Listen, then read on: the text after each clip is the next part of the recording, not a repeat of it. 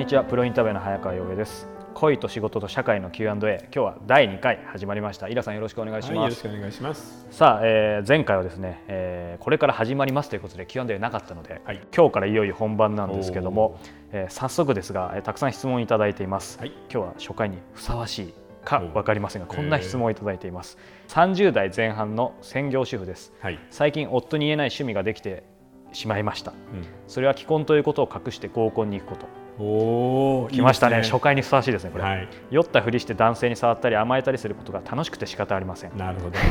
ドキドキして毎日がすごく楽しくて生活に潤いが出ていると感じています、うん、ですがこれは不倫でしょうか？石平さん的にはどこからが不倫だと思いますか？私はキスまでなセーフだと思います。さあいきなり来ましたよ。いやこれ難しいよね。ただ一つ言えるのはこの人に今こうやってその結婚している相手以外旦那以外と男性と触れ合う時間があって生活がものすごく潤ってるってことなんだよね。なかなか余裕ない人も多そうですよね、えー、だから僕ねどこまでが不倫かって言われると正直言って女性が不倫っていう場合は2人きりでご飯に行ったらもう不倫だって言うじゃないですか、うんうん、あるいは2人きりでお酒を飲みに行ったら。確かに。なのであのいわゆる講義の振りの中にも入っちゃってると思うんだけど、うん、でも僕はいいと思うんだよね。いいと思う、うん、だってこういう心の張りになるようなことあってもいいじゃない、うん、普段さ家で家事いっぱいやって仕事も頑張って、うん、子育てなんかもしてるわけでしょ。う、うん、たまにはいいことないと。これ甘えたりすることが楽しくて仕方ありませんって、やっぱそのダンス、えーと、ご主人には甘えられないんですけどまたご主人に甘えるのとはやっぱり違うのかな。あの結婚をしてさ例えば10年とか経ってそのずっと顔を見ている旦那にうまく甘えるってどんなの人でも難しいんじゃない？確かに。結婚生活ってやっぱりねあの、うん、そういうところとは違うものに、うん、次元にあるからさ、うん、もちろんねそういうのがイチャイチャできて今10年経ってもまだ幸せですみたいなさ羨ましい夫婦はともかくそうでない人は何かこういうのあってもいいよね。ただキスはどうかな。キスは結構不倫だよね。アウト、ね、講義じゃなくて狭い意味での不倫だよね、うん。うん、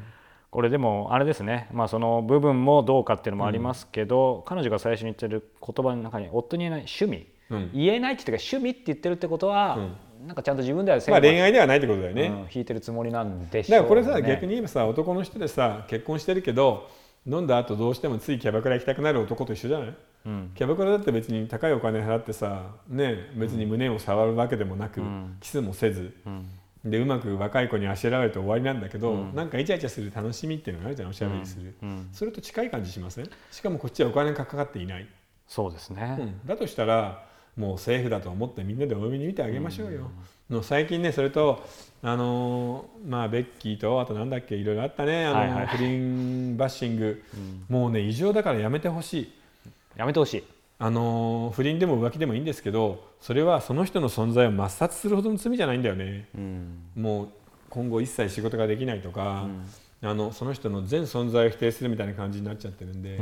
日本のこういうなんだろうなカッチカチの道徳感今気持ち悪いですね。またこのね初回からイラ節が炸裂ですけど、あのこれねあえて、まあ、その道徳的に聞きますけども、はい、えー、まあ、こういう形で生活に出てくるっていうのは、まあ、飯田さん的にありっていうことだと思うんですけど、いわゆるそういうことじゃなくて張りを出す方法ってありますか？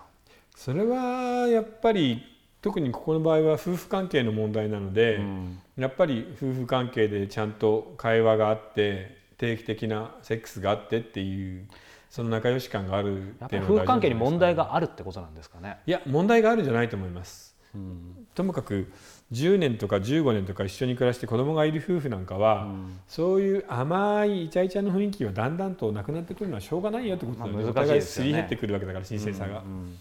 で知らないっていうことが魅力なんだよね、うん、あの性的には。全部知っちゃうと楽しくなくなるので、うん、これちょっと質問だけだと分かんないですけど、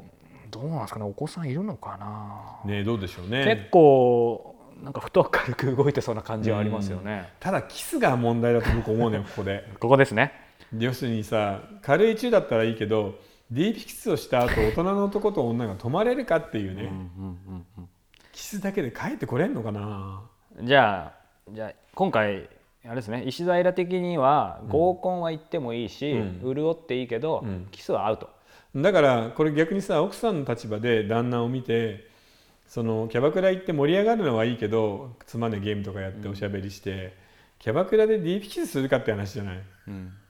そうなるとさディープキスとかしちゃったらそ、ね,、こは違うな、うん、それはだってホステスさんも割と本気ってことでしょ、うん、そうなると奥さんの方も旦那許せなくならない？ちょっとでもそう考えるとこの方もちょっと危ないですね。二次会的な雰囲気が漂ってますね。ね。バッチリキスしちゃったら大丈夫なのって気がするんだよ、ね、合コンのその場は、うん、ある意味イラさんが言うところのキャバクラで一緒だけど、そこから1対1になるとちょっと変わってきますよね。そこから1対1でキスをするとなるとあのそこで泊まれるかどうかがすごい心配ってこと。じゃあそこがボーダーラインですね。ボーダーライン。今回でいやできるかどうか。いやだからできないと思うんでキスはやめといた方がいいんじゃないかっていうのがアドバイスかな。ということでこう、ね、第2回というか質問では初回ですけどもある意味ふさわしい質問が来ました。この番組石平恋と仕事と社会の Q&A そして大元であるメールマガジン石平ブックトーク小説家と過ごす日曜日では Q&A を募集しています、えそしてこのメールマガジンも初月無料ですのでぜひ皆さん読んでいただければと思います。石平公式サイト、え詳しくは検索してみてください。ということで今日は第2回お届けしました。イラさんどうもありがとうございました、はい、ありがとうございました。石平でした。